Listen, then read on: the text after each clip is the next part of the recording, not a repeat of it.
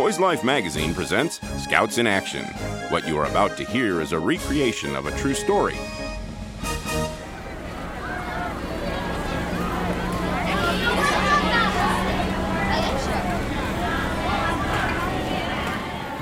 First class scout John Crandall from Holly Springs, North Carolina, was enjoying a Friday afternoon bus ride home from school, looking forward to the weekend and talking with his friends. We were going pretty fast, probably going a good 45 miles an hour, and all of a sudden we roll over what seemed to be a log, and there was a huge jolt in the bus.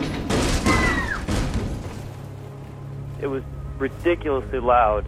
So the uh, bus driver reacted and swerved, and part of the bus went up an embankment, and it rolled over on its side. And all I remember was flipping over and seeing everyone falling below me while I was hanging on. It would be like sitting in your house and all of a sudden it, your house flips over. It's like the gravity changes so you're being pulled to one side and you have not too long to react.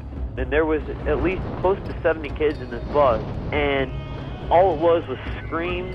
All you saw was kids falling against the windows and uh, some of the kids actually fell down the stairwell of the bus and were crammed in there. But I mean, it was just complete chaos inside when it happened. I remember I was on the side that fell when the bus rolled over, so I uh, kind of got my balance and held on and landed on my feet.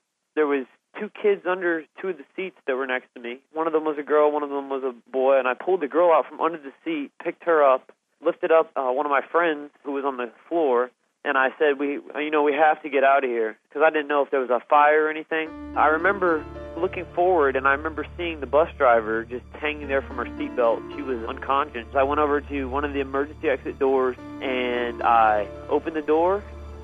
I crawled out the door, and I guided those two people that I helped up to get out. They got out. There was two ladies walking up towards me that were actually behind the bus saw it happen. They came up to me, and they were in panic. They were in shock, you know, wondering if everyone in there was hurt, if anyone was killed. And the first thing I did is I said, "You call 911." One of my friends opened up the other exit because there's two exits on the top. He got out and started getting kids out, and the first thing that came to my mind after I told her to call 911 was I used to babysit uh, three boys, and they were in the still in there, and I thought, oh, what am I going to do about this? So I went back in the bus and got those three out. Okay, everyone stay calm. I had to look for them uh, when I went back in, and I pulled three of them out, and then there was some kindergartners and younger children trying to get out too, and the uh, exit's kind of high off the ground, so I was leaning in and pulling some of them out. Give me your hand. And then finally, when everyone got out, the EMS was there, and there's a lot of people there to help. John's quick thinking and actions helped everyone evacuate safely. Emergency personnel took the bus driver and an eight year old boy to the hospital, where both were treated for their injuries and made quick recoveries. Unbelievably, no one else was hurt. The incident reinforced for John the value of being a scout and made him realize just how important the scouting experience can be to your life. A lot of the things from the, the scout law were brought into this. I kind of realized after this why they teach you all this stuff.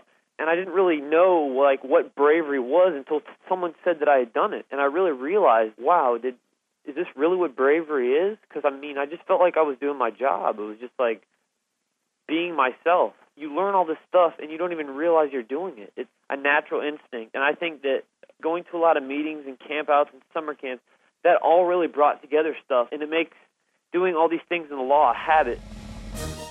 If you know of an act of heroism that should be recognized, contact your local BSA Council office for a life saving or meritorious award application.